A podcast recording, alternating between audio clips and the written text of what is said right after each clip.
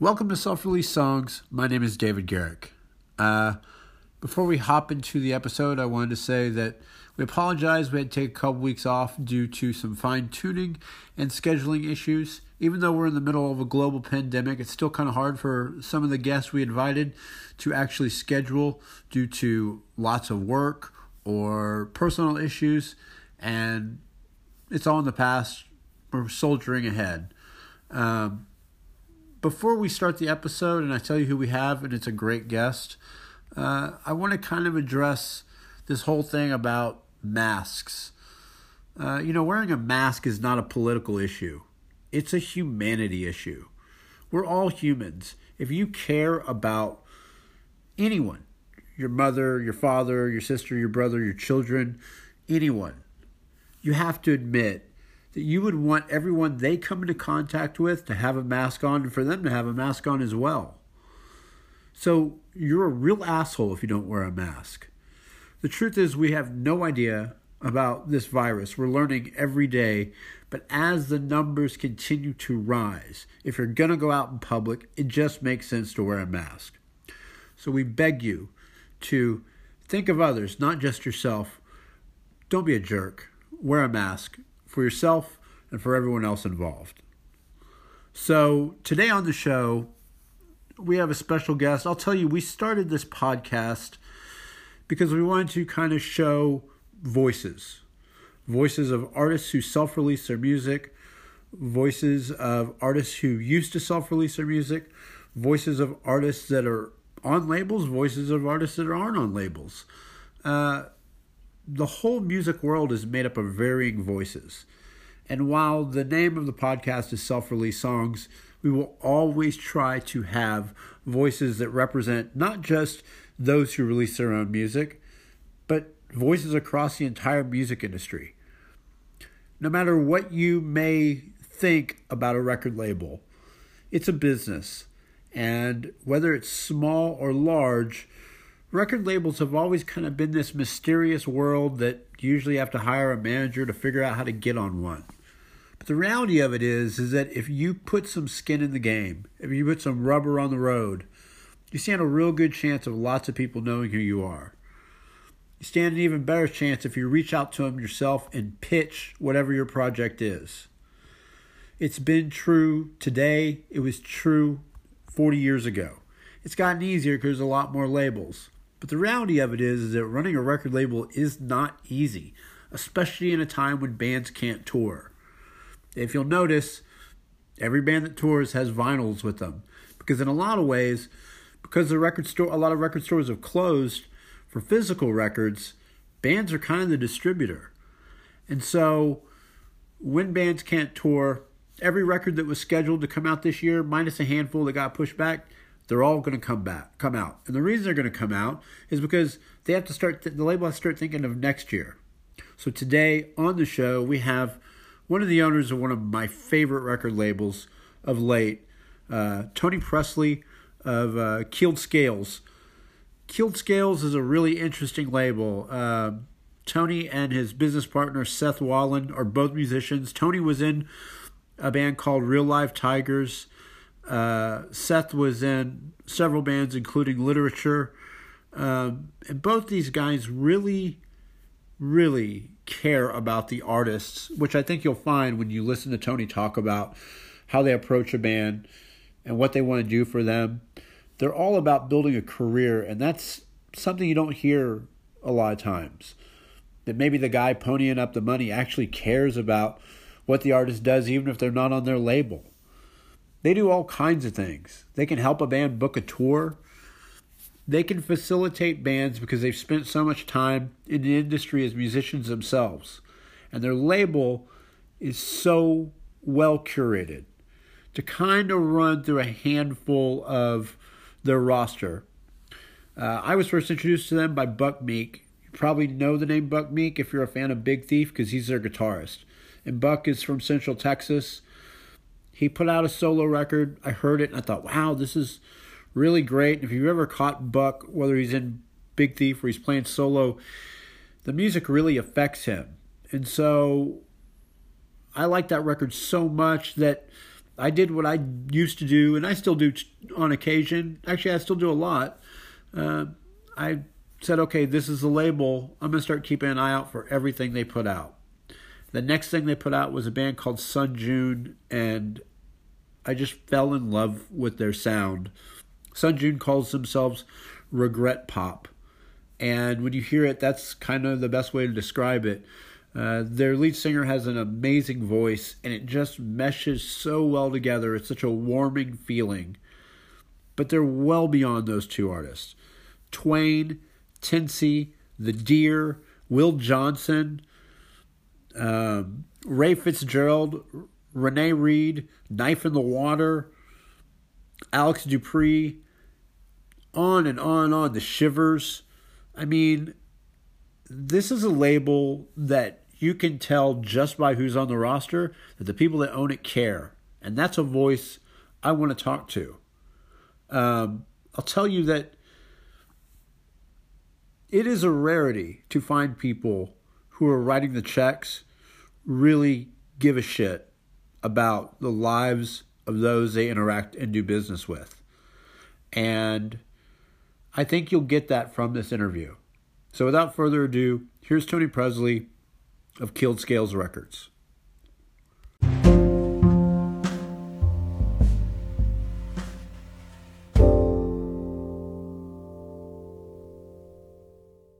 ahead and start. So, okay, uh, you're are you from Waco? No, uh, uh Um, oh, my my area code. Yeah, yeah, yeah. Um, I went to high school in this town called Copperas Cove. I know where that is. Uh, yeah. So I I moved to Central Texas when I was like 15. Um, because I was in my dad was in the army, and uh he was stationed at Fort Hood, and then uh, I moved to Austin when I graduated from high school. Did you go to school there, or you just kind of like live there? Uh, I just like finished high school. Yeah, I was there for three years, and then uh, I moved to Austin. And uh, oh, did I go to like school in Austin, college? Yeah. Um, I went to school in San Marcos, so I, I lived here and just commuted down there, like you know, three or four days a week. I did the. I, I wanted Oh, crazy. Yeah, I I very much knew that I wanted to live in Austin and go to shows like five or six nights a week. So um I was totally willing to commute for school, but I, I wanted to be I lived in like I lived in West Campus with a bunch of UT students and you know, went to shows at Emo's. Yeah, back when you could back when you could live in West Campus, right? Like it was kind of yeah. got pricey as shit all of a sudden. Yeah, it got really built up. They built a lot of like, you know, skyscrapers over there. Yeah, there was this weird frat house we used to go to occasionally over in West Campus, and I remember like five years ago, someone asked me, "Hey, where would Joe go?" And I was like, "I think it was right there, but it looks like there's condos there now." So it's kind of hard to navigate because so much of it got built up so quick. Yeah. Um, so, what got you into music? I mean, have you always been into music, or? Um, I mean, I, I, I definitely didn't always want to start a record label or or plan to do that. Um, you know, I probably like Nirvana was like a band that really got me into um music with some kind of edge to it. You know, I uh, yeah. I was raised on con- like 80s and 90s country music, and you know I still love a lot of that stuff, and you know got into like alternative rock bands like Counting Crows and Gin, Gin Blossoms, Goo Goo Dolls, but I would say that like you know Nirvana and the Smashing Pumpkins were was kind of the the doorway to like that rabbit hole of like finding out about bands that you know, Kurt Cobain would mention in interviews and then like looking him up on the internet and um really kind of like discovering like indie rock and you know bands that weren't on major labels and finding out about indie labels and stuff like that. And then once I moved to Austin and you know was able to see small touring bands any night of the week that kind of really like blossomed into like a passion and I started playing music and playing in bands and touring a bunch, and uh, like through that, just sort of, you know, met a lot of people and made a lot of friends that were also in bands and um, worked with a few small labels and um, started booking tours for other bands. But at some point, um, a really good friend of mine who had run another label with his ex partner for a few years, um, at just you know straight up asked if I wanted to start a new record label with him. Um, with the idea being like, hey, this is something that we want to take really seriously, and you know, we want to be able to kind of establish a legitimate label that can grow alongside artists, and you know, have the infrastructure in place where if a if a band is really picking up momentum, we can help them kind of get to the next level. What year was that when y'all started the label? We started the label in 2014. Um, and what made you? Had, I'm sorry. Go ahead. What? Oh, we had we had decided like the year before to start it, so there was like you know a good amount of planning that went into it ahead of time. You know, I'd say we were, we were probably planned for like six to eight months before we put out our first release, and you know we had already kind of lined up our second and third releases, and you know just really wanted to like get all of our ducks in a row before we put something out, and not just like there was a little bit of a plan behind it in the beginning. what made y'all pick the name? Um, the name was already picked out. Like when Seth came to me with the idea, um, he's really obsessed with snakes and with reptiles, and he had that name in his in his head for a while, and um, he's the person who drew the logo and I, I actually just found this out in another interview that we did together. Um, one of the reasons that he picked that name was he liked the kind of vague musical sound to it. You know that that the word scales can be used to to talk about music and like snake scales. So that's cool. Uh, that was news that news to me. yeah, me neither. yeah, that's a, that's actually a really good idea. So, what was the first thing y'all put out? The first thing we put out was this band called The Room Outside. Okay. Um, it was their first and, and only record so far, and they were based in Santa Fe, New Mexico. Um, but the songwriter in that band is a, a really old friend of ours, and she's currently living in Austin now, uh, Carrie Hopper. Okay.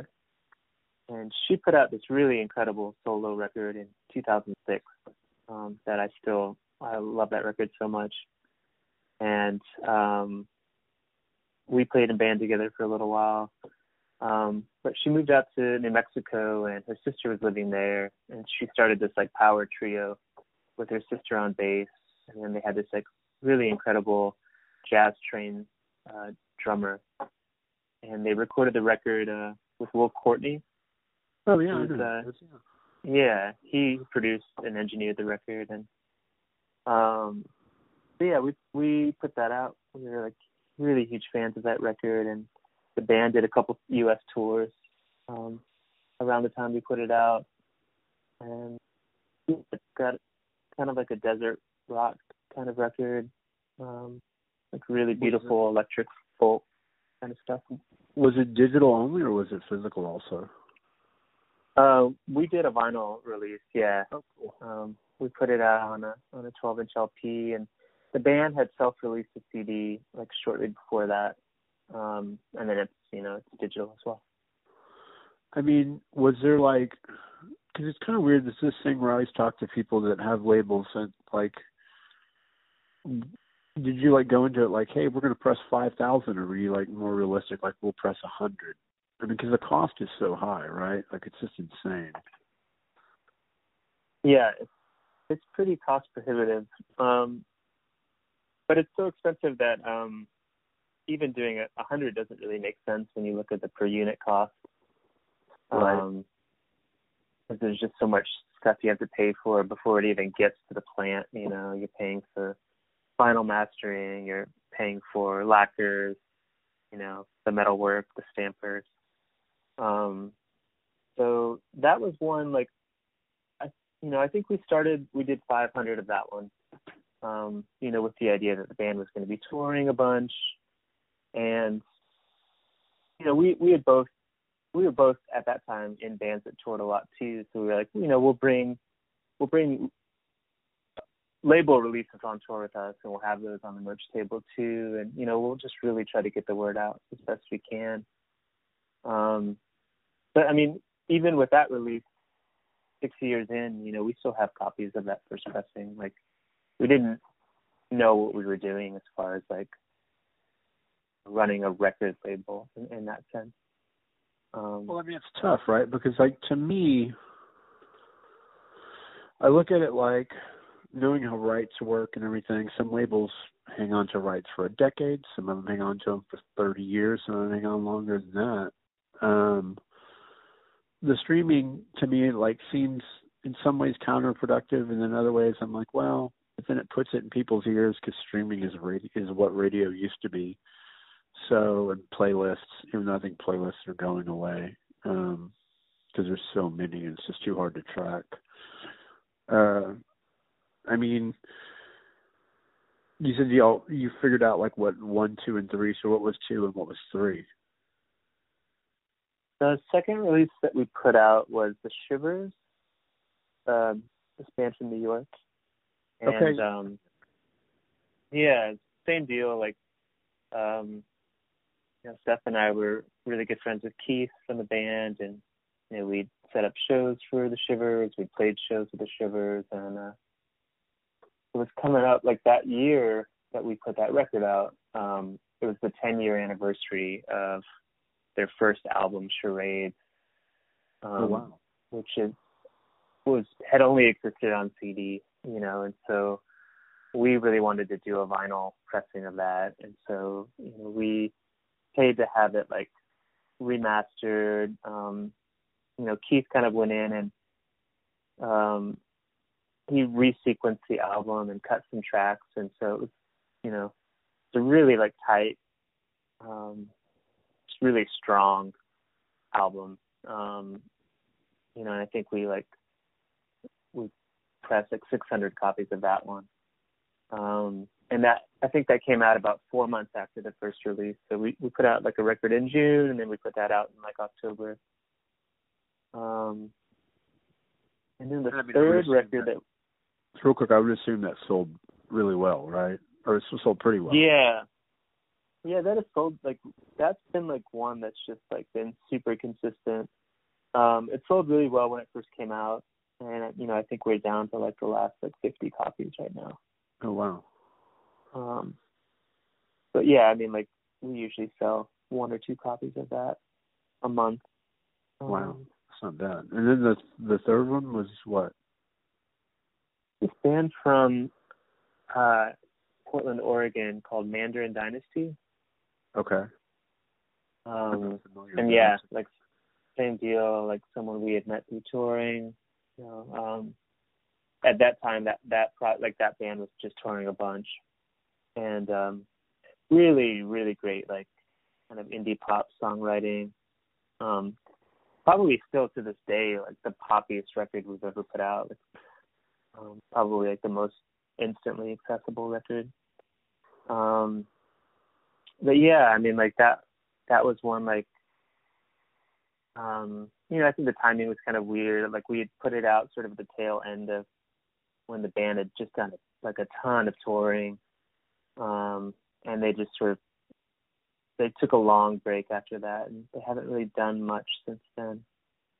But uh, yeah, we were like really excited to to kind of put out a few albums back to back, and um, you know, kind of hit the ground running was the idea. What's the break even point on a record for you guys, if you don't mind me asking? You don't have to actually give me like a physical number, but if you're just like, oh, well, if we sell this many, typically, or is it different every time? Yeah, it's pretty different every time. Um, it really kind of depends on like what our you know goals and expectations are for the record. Um, you know, some records we might hire like a PR person, and you know some projects like we might come on board really early and like pay for all of the recording and you know pay for the mastering and things like that. And then yeah. other times like an artist is like sent us a finished record, you know, and it's like, well, you know, rather than like paying for the recording, we might look at like a, a licensing deal instead and, and just license the rights to the album for a certain amount of time. Um, and then that kind of allows us to, you know, put resources elsewhere. Um, but yeah, I mean, I would say like we can sell like a thousand vinyl copies of something that usually puts us pretty close to a break even point. Um, I mean, realistically, our, our goal with any project nowadays is to is to recoup within like 24 months, 18 to 24 months. That's not bad. Um, I mean, I, just, yeah, I, better than I thought. I didn't. It's really that thing where I think most people who are in a band don't understand. Like, well, okay, this thing, this endeavor is not cheap. Like, there's I hear a lot of times from artists like, "Oh, well, the labels probably making a fortune off the streaming," and I always just laugh because I'm like, "There's no way that's right." You know, because if that were the case, no one would put yeah. out a physical product. Right. Yeah. I mean, if yeah, I look, I mean, go ahead. Oh, I, I mean, like the the profit margins on CDs are not amazing, but uh, I mean, it, it's a quantifiable thing. Like, you know, it might cost seven or eight bucks to press a record, but you're able to, you know, the label is able to sell it for 20 bucks through the website, you know, or they're able to sell it to the artist at a wholesale rate of like nine to 10 bucks. Um, and the artist is making money directly on that. The label is making some money on that, you know, even through distribution and selling it at a record store, the label is able to make three or four dollars on a record. But I think the the amount is I think it's like forty five hundred um, dollars, like like one million streams on Spotify equals forty five hundred dollars. You know, wow. and if a li- label and an artist splitting that 50-50, then you know one million streams is essentially like you know twenty two twenty three hundred dollars each. Um,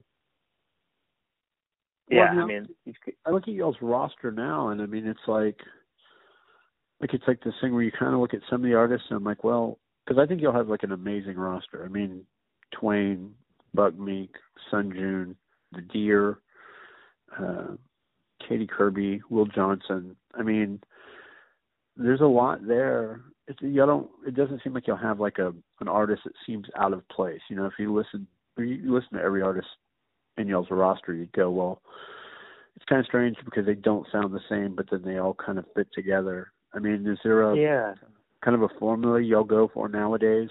Like being this over five years in, do you go, well, this is what we want from who we pick up?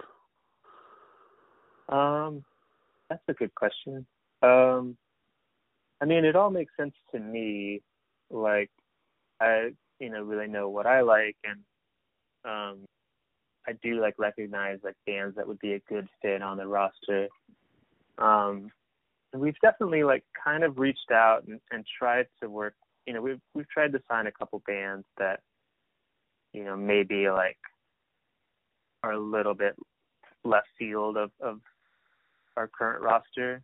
Um, at least as far you know, from where I'm sitting, someone else might not think that sure. something is is that far off the mark. But um, but yeah, I mean, like I.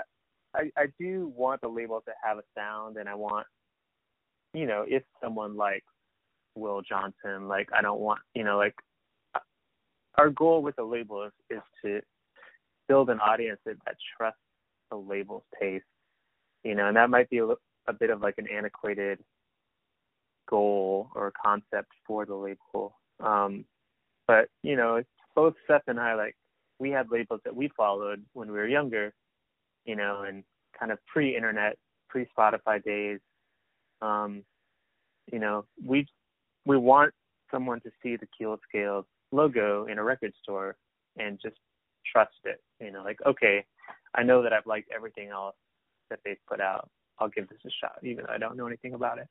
No, I'll I'll tell you. So I discovered the label because of Buck Meek, and I had seen Buck Oh. solo, and it's interesting because you know he he's like he's like a little kid that had too much sugar and he can't sit still. He's like one Yeah. of the few guys I've seen that is moved by every note. Uh-huh. I saw him live, and he had the record, and I bought one. I was like, oh, I don't know who Keeled Scales is.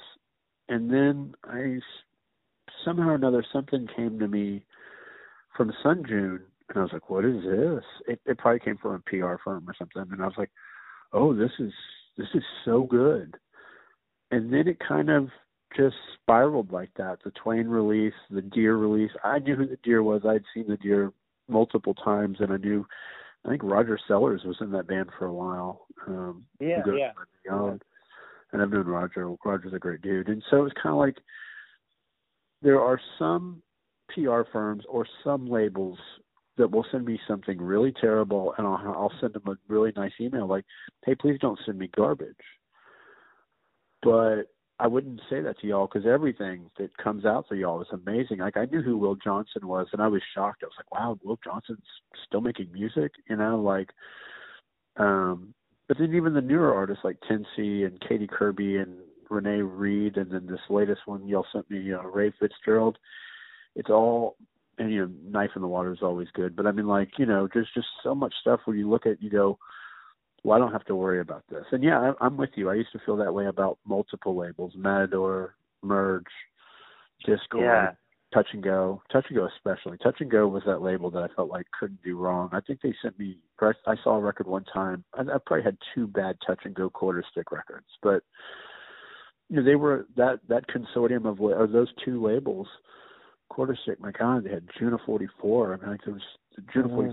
44 Yeah. like they they were just everything to me and so it was kind of you know i always felt like if you put out the the set of ears that's deciding what comes out typically if five of ten artists that they have are good that feels normal but if eight of ten artists they have are good or what at least i like i just figure well everything is good and sometimes i'm just not in the mood to hear something you know um Right, right. so no, I would say people could trust you for sure. I mean, I think y'all done a good job. You know, like I, how so? Like, let's kind of roll back. How did y'all come into contact with Buck? I know he lives in the central or is from Central Texas. Yeah, he's from Wimberley.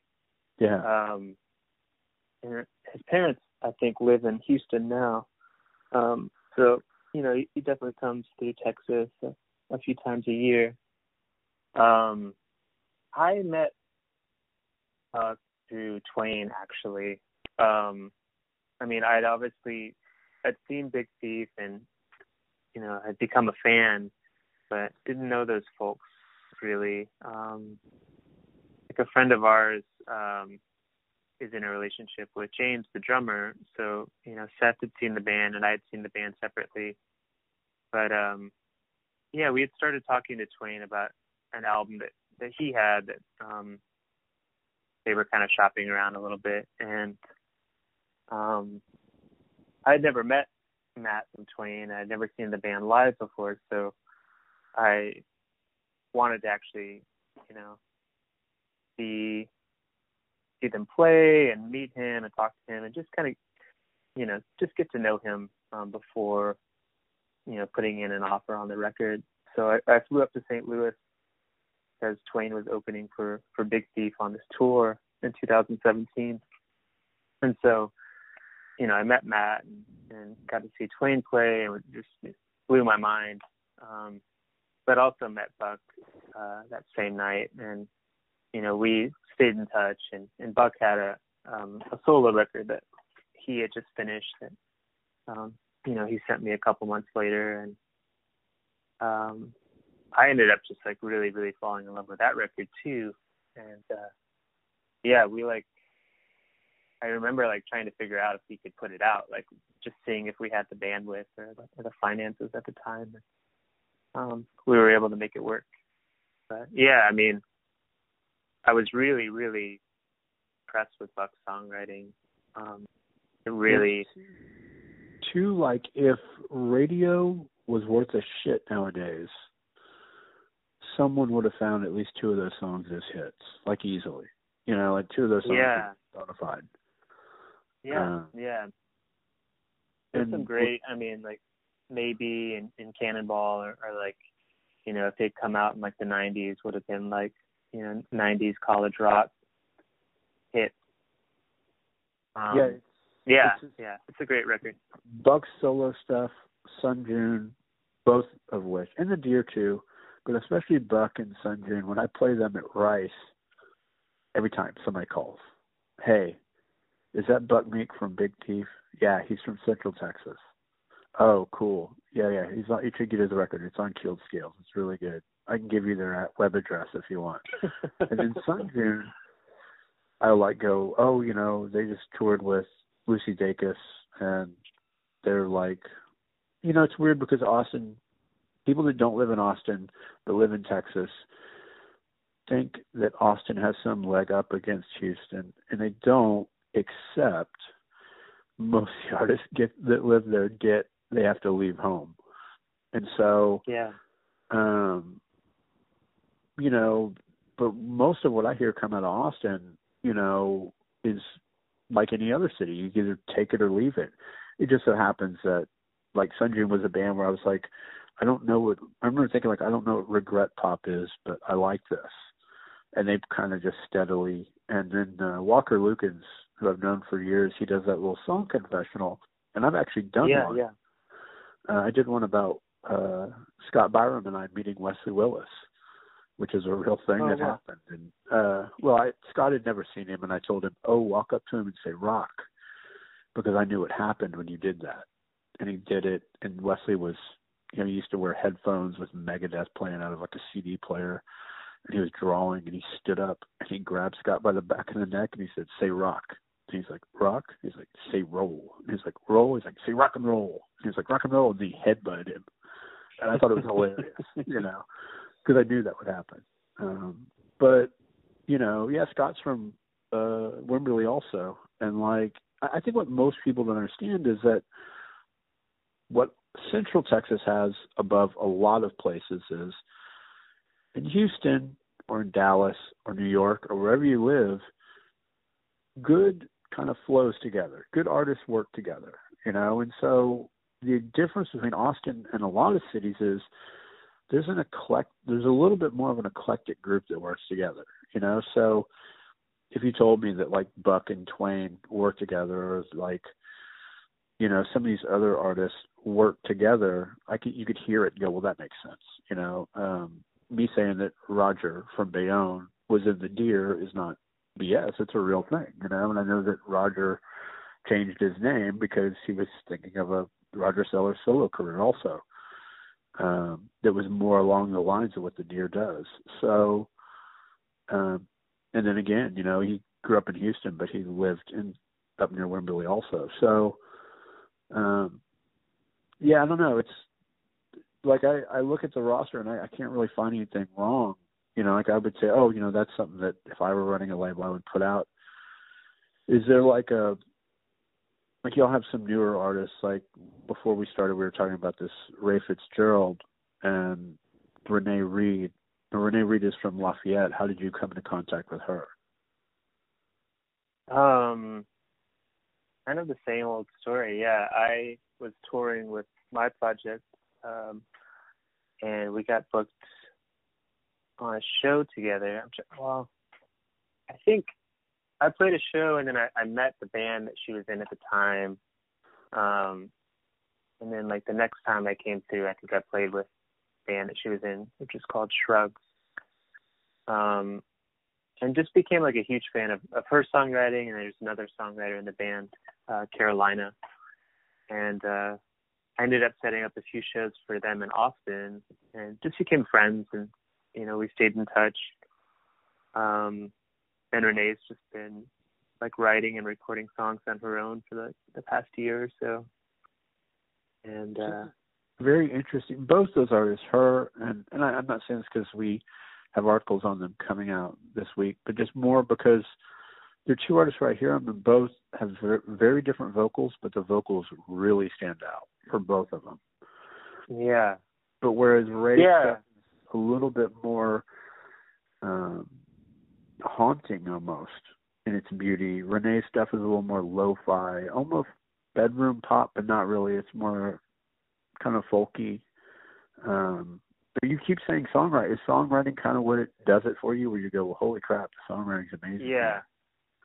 I mean, that's the focus of the label for sure. Um, if that's not there, it's it's really really hard for me to give an album like a close listen, you know, or, or give it give like a record a second chance. Like um, I get turned off pretty pretty quickly by like sloppy songwriting or, or lyrics that don't do anything for me. Um, yeah, I, I, I really want that to kind of remain the heart of the label, um, even another, if like the the genres are slightly different, you know. Another artist you have, Katy Kirby, is really fascinating to me. Like y'all sent me a song, and I was like, "Holy shit, this is so good!" Like, um, how did she come on your radar? Um, so we had uh, an intern with the label a couple years ago who um her boyfriend is friends with Katy and it was just sort of like, hey, check this out, you know, like we were sitting in the office and um Elise played this song for me and I was like, Holy shit, this is this is awesome, you know, and she's like, Oh, well like Katy just put out this this three three song EP on her own, you know. I think she posted it um on Bandcamp and on Spotify. Um, but she sent it to me, and I just like kept going back to it. I spent a lot of time with it, and it was one of those things where I was like, man, like it's just a digital release.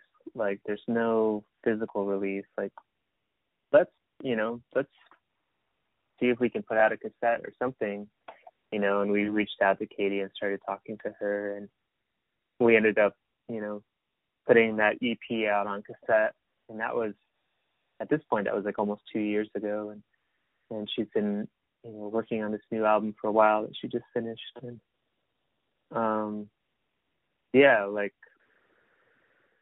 that album is incredible. Her songwriting and, and just like her her like sensibilities and like the the choices that she makes with her music just really really blow my mind and I, I don't see any reason why that the record that we're putting out like shouldn't be huge. It's just a really, really amazing record. Um, but yeah, I mean, like I, I think at this point, like every artist that we've worked with, every, you know, every musician that we've like put a release out by, like it's someone that we know or someone that was introduced to us, you know, by a, a friend or someone that we trust, you know. Um, I mean, I, I could say without a shadow of doubt, you could stand behind every not just everybody we talked to, but talked about, but everybody on the roster. Um, I mean, do you feel that way? Like there there hasn't been a record where you're like, yeah, oh yeah, absolutely. Yeah, I mean, and that's you know, like as like someone who just like takes everything way too seriously. Like that's the concept behind the label too. You know, like I, I we've turned down plenty of projects that we could have. You know, I, I talked about like how it would be nice to recoup on a project within two years. You know, like we've turned down like lots of, um, you know, solo records by folks in like established bands where I know that you know we could have probably like made a decent amount of money putting that record out, or you know maybe broken even in like nine months.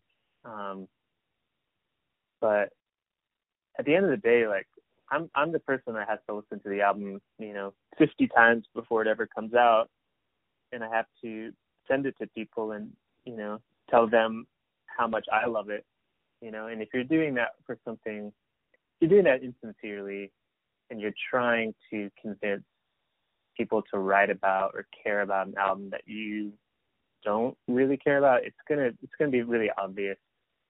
Um, so much easier to champion albums that you're in love with and that you want people to hear and write about.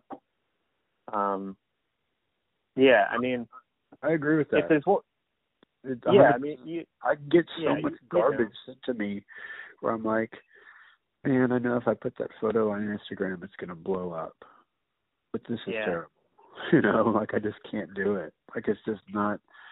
It's just not. and that's mind blowing to me. Yeah, like if there's one thing I've I've actually realized in running a label is that there's no shortage of good music. Like, I mean, we get sent so much good music, and like, we probably only put out a third of the records that we want to put out. You know, and so that's why it's mind blowing to me that just so much, you know, mediocre or just bad music gets released by these labels, and then you know, to some extent, like they're trying to convince people to like it and buy it, you know, and, and it, it just some it gets watered down for sure. Well, there's some things I won't listen to because of how they get sold to me. Um, anytime it men- mentions anything about gender or sexuality, I'll listen to it to make sure I'm not wrong. Because I'm like, if this is how you're trying to sell it to me, how good is it? Um, and I'm not saying Yeah. that this is this female songwriter. I'm saying like this thing I find very vulgar, where a PR rep or a label rep is trying to tell me this is this person's sexuality, and it's like, okay, well, what does it have to do with the music? And I listen to it. Sometimes it's good, and then I hit them up and say, "Hey, man, I'm going to write about this, but this is a bullshit way to sell a song or a record," you know.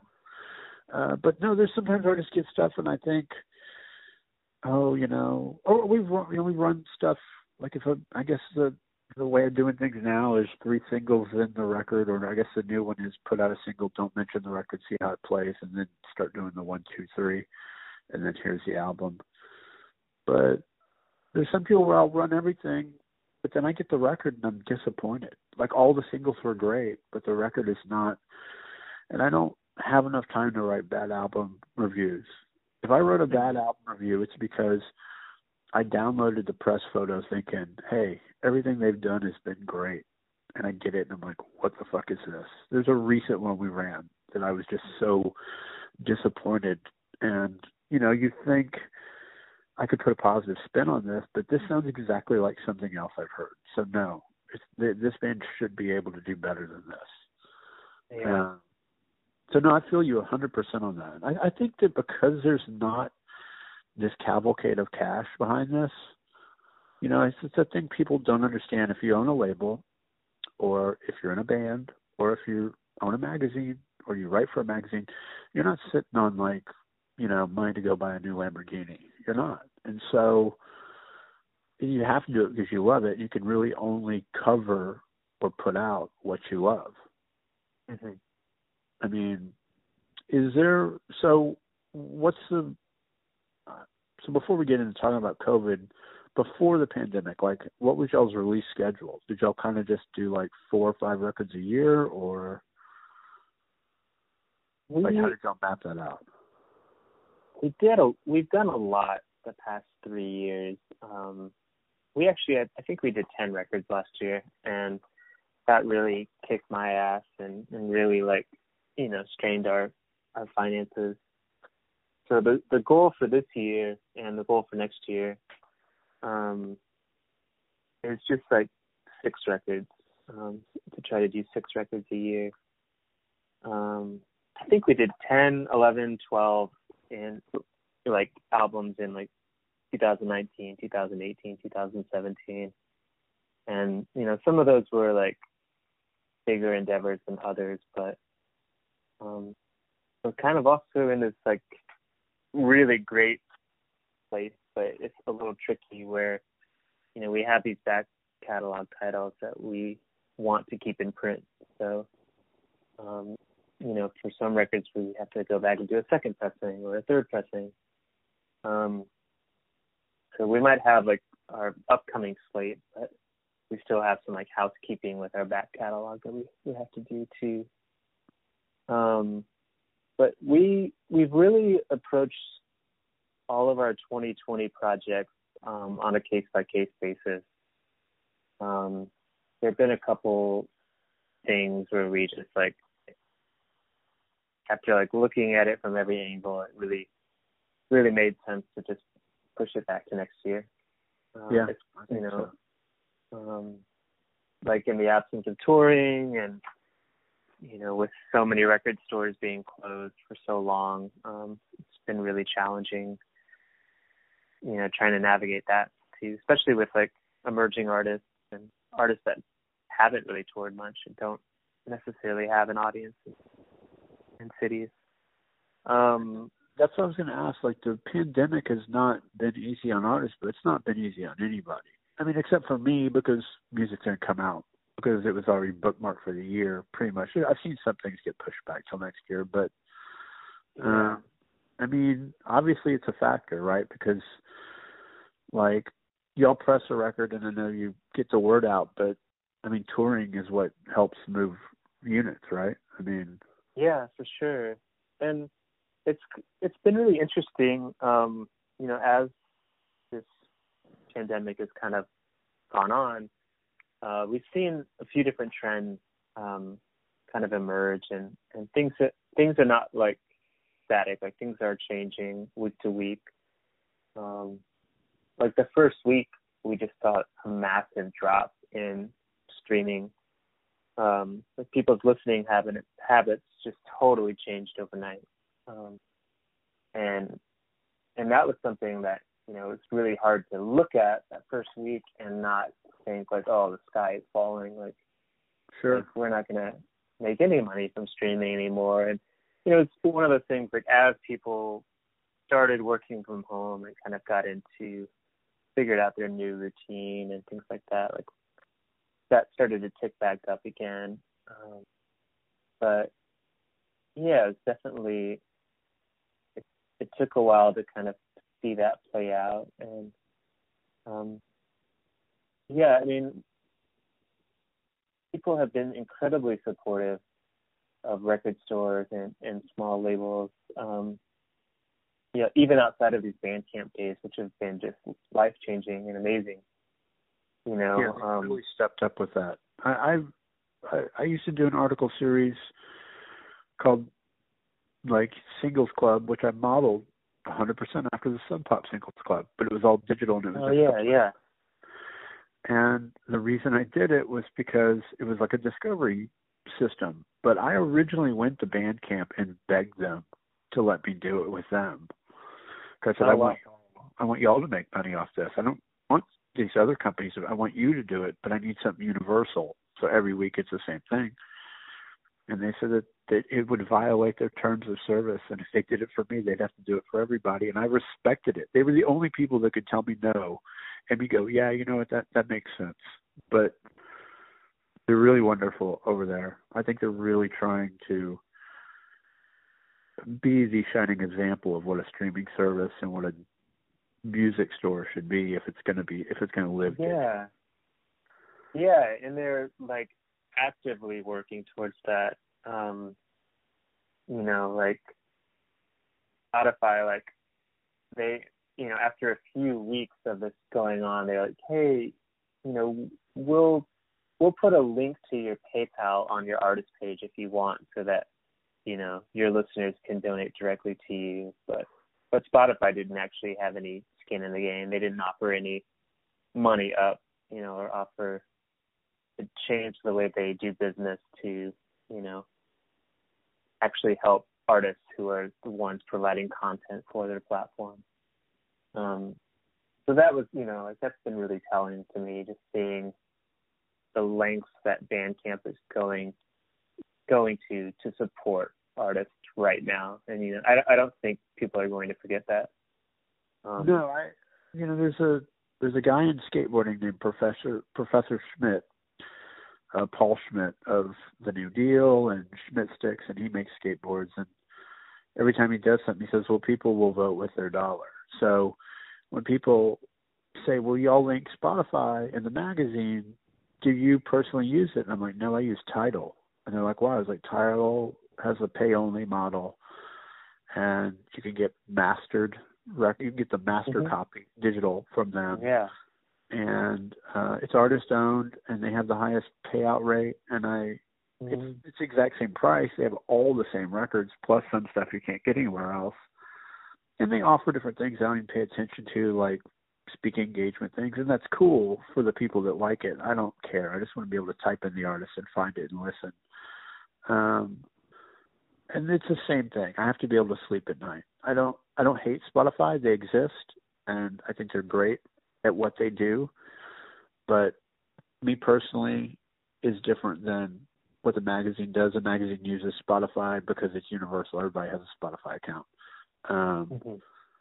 But we, if if we can use Bandcamp, we use it. And sometimes the genre decides it. Like, oh, you know, these kids probably don't even know what Spotify, or they probably don't even have a Spotify account. This is this genre, so yeah, let's go with yeah. that. Um, we just want to make it accessible. You know, it's not. Uh, I'll, I'll I'll throw a knock at somebody. You don't have to agree, um, because this is going out to the world. But like Amazon is an example. I'll get a link from a label or something, and they're like, "Hey, this is an Amazon exclusive." It's like, cool. We can't embed this. We can, but everybody that clicks on it will only get 30 seconds of the song, so it's a waste. Mm-hmm. Yeah. Um, and I want them to be able to hear the whole song. Um, and so, and we tried to figure it out forever, and I just, I just gave up on it. Maybe there's a way to do it. I just don't know, but I'm not. I learned it's enough. Not worth figuring out. I'm going to learn one more thing for a song because the reality of it is, if the song is great, it'll end up on other platforms anyway. So, um, well, that's cool. I'm glad that. I mean, I think most people realize good is good, right? Like I, that's how I feel. Like, you know, when they've done these Bandcamp days, I really there's some records that you know I'm in a position where if I want a record, I'll just email somebody like you and ask for it, and you'll send it to me. Mm-hmm. Um, Small labels, I tell them I don't want a physical, just give me a digital.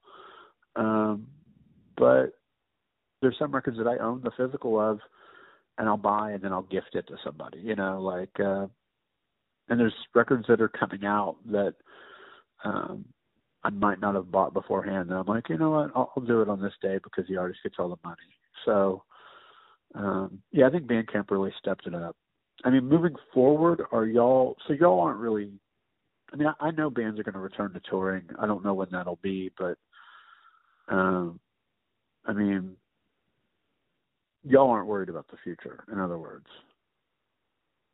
um, I mean, I think this is something that we can weather. It's definitely changed um, the overall model, um, and we've, you know, just sort of had to adjust and, and really, if anything, it's it's caused us to think even more long term about the label, which is, you know, something I've wanted to really focus on the past two or three years is um, just building an infrastructure and building a, a business model that's, you know, going to allow us to exist in 20 years, 30 years. Um, because, yeah, I don't want this to be a, a bedroom hobby. You know, I, I want it to be something that I can like cut myself a paycheck every month and and know that I'm like working a full time job in trying to get this music out to people and um doing everything I can.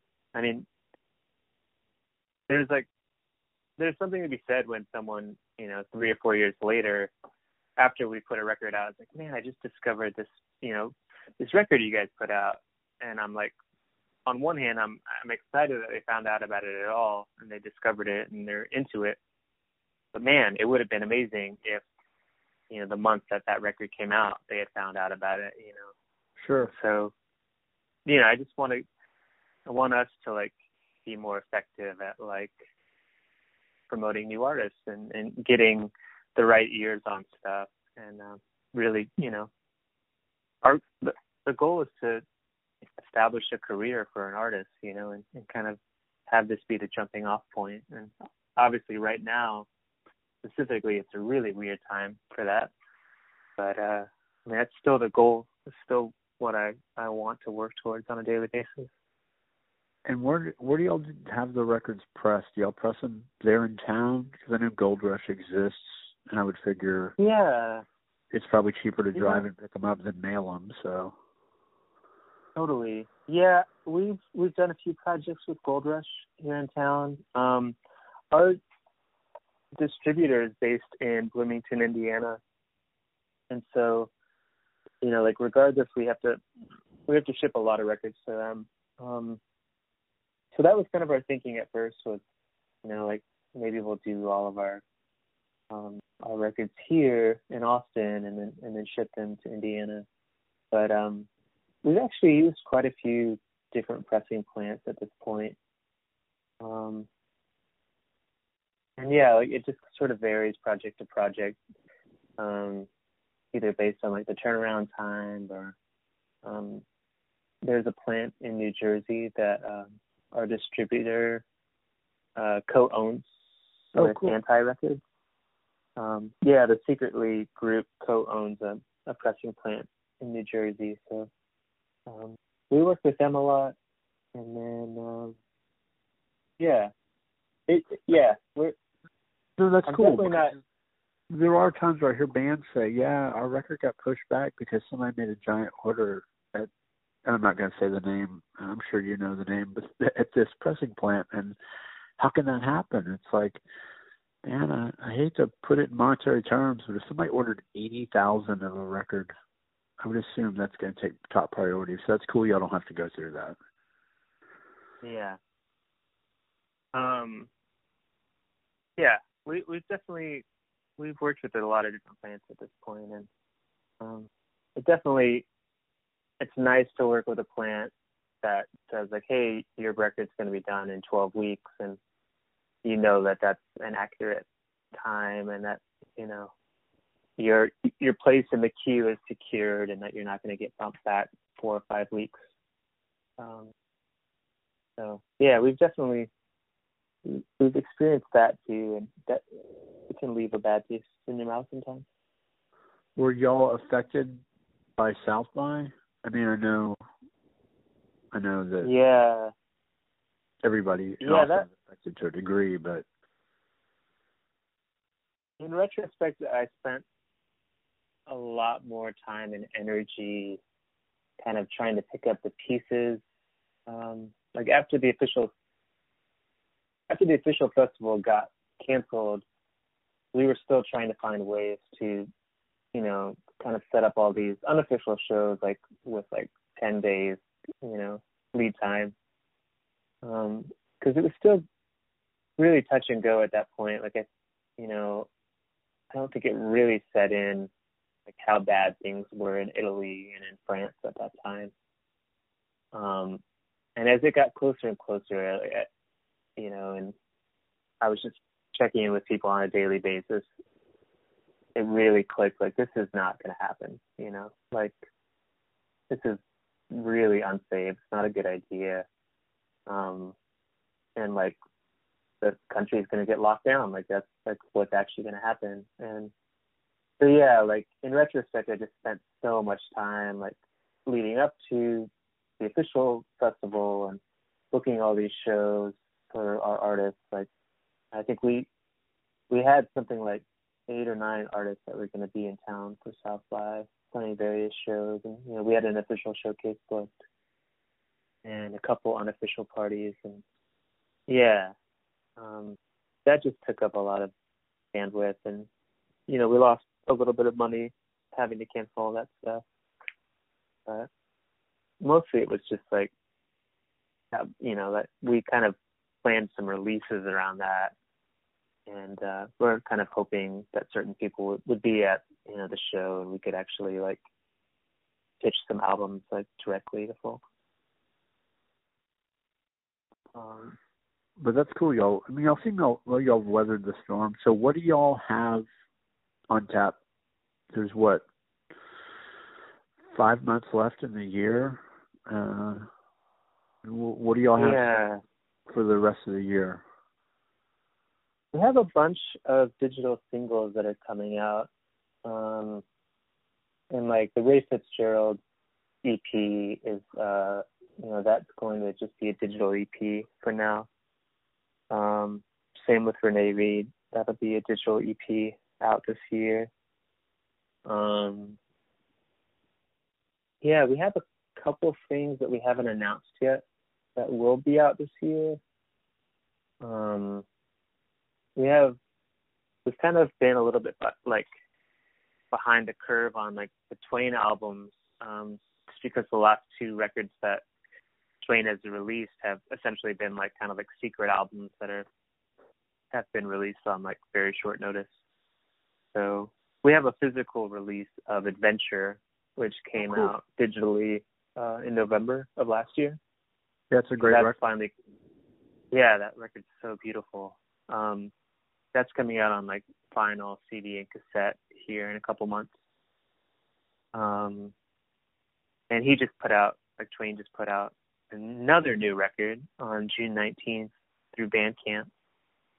And um, like that's another one that you know we'll probably plan a physical release around uh, a few months down the road.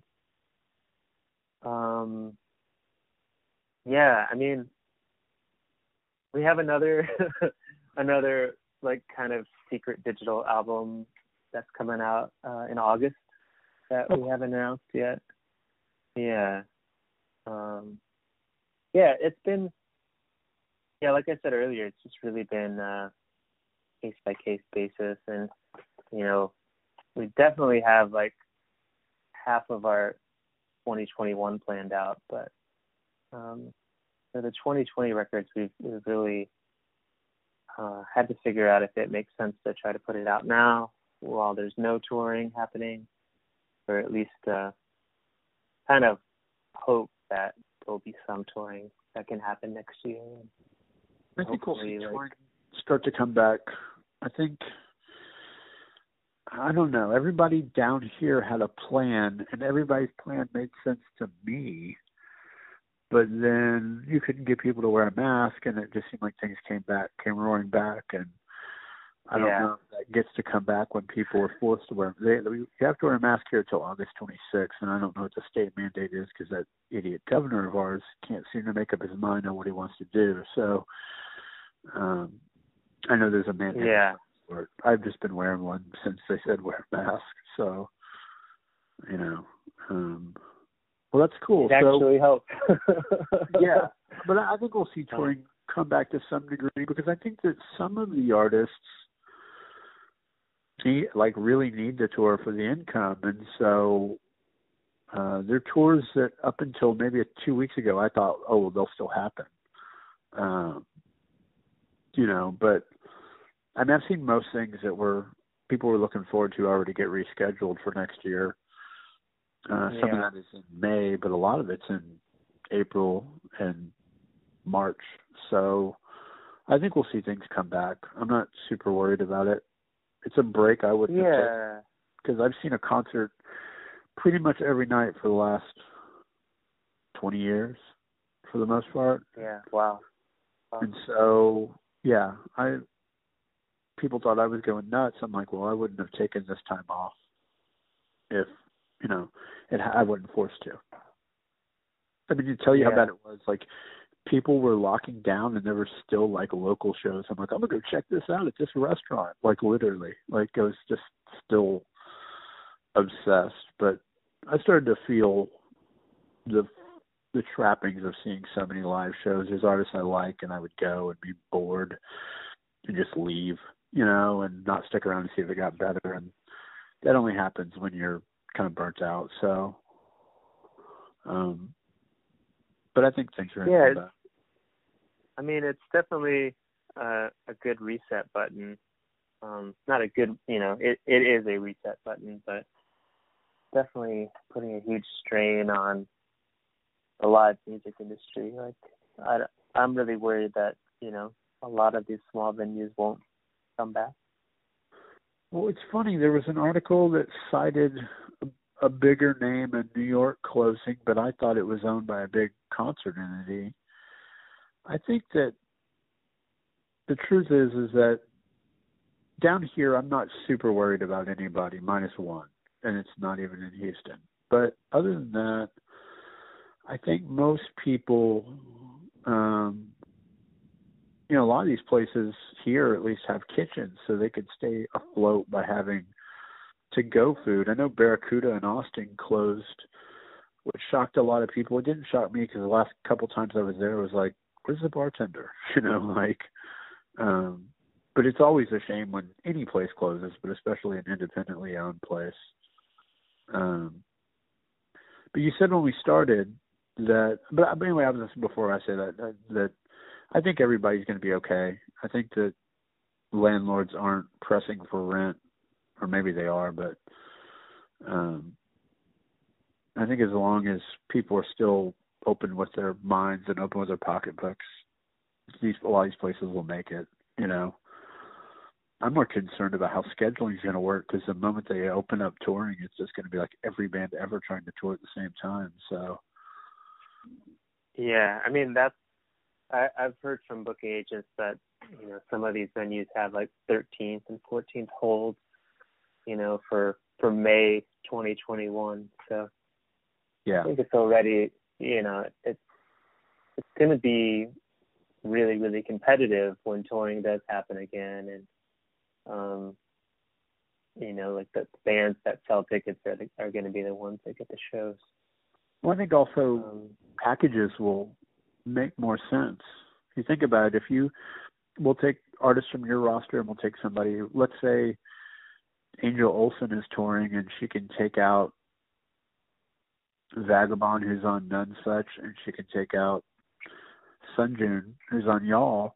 That makes sense to me as a show. That way all three artists get to tour, they get to, you know, opening for her. They're gonna cover a lot of people every night. So hopefully some of the competition gets cut back by packages making more sense, you know. Yeah, I mean that would that would be great. Um yeah, there's just so many unknowns still. Like we just like don't really know how long this is gonna happen and um there are you know, are some concerns that uh this is going you know, this is gonna put promoters in a position where they can offer less um they can come down on guarantees or they can only offer door deals um, while these venues get back on their feet. Um, and you know, therefore, artists are going to be making less than what they were used to making when they were touring last year. So, yeah, there's still just so many variables that haven't been addressed yet. Um, I think it'll it'll be, you know, three or four years before things are kind of back in full swing and um yeah who knows yeah i think i had heard from an industry executive early in say goodbye to stuff over 3500 and that made sense to me. I was like yeah who wants to go hang out in a basketball arena with a bunch of people that might be sick. Um not that you couldn't have it in a smaller space but it would be less people to worry about. Um but all of that aside, I mean, when we started, you said you didn't think you'd be a guy that runs and owns a record label, but I mean, how do you feel about that decision now? Like over your six years in, so. I mean, I'm not gonna lie. There's like the first month of of lockdown, I was like, what am I? You know, like, what have I done? Like, is this even a viable path? Um, and I, I even before this all happened, like I that's a, a thought that crosses my mind on a on a semi regular basis. Um you know, I definitely think like of all the times to start a label, like 2004 was probably not the best time to start a label. Um, and we've, you know, just kind of slowly had to figure things out on our own. Um, as like people that weren't completely all in on digital streaming platforms. You know, we we we're a little slow to like adopt them and really embrace the digital side of things and um yeah, I mean we were really like we had some like pretty naive goals for the for the label. You know, we were really we wanted to be a vinyl only label and you know really wanted to have a healthy mail order system going and and now we have that six years in but um definitely took a lot of things happening to get here. Well that's cool. I appreciate you taking the time to do this. Yeah. Thanks for yeah thanks for calling david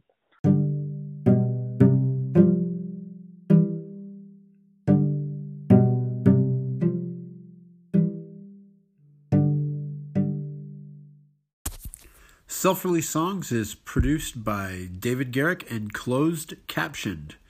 You can stream it on the closed caption website at closedcap.com, or you can stream it on all podcast streaming platforms, including Spotify, Apple Podcasts, Google Podcasts, Pocket Casts, and many more. If you'd like, you can also support the podcast at anchor.fm.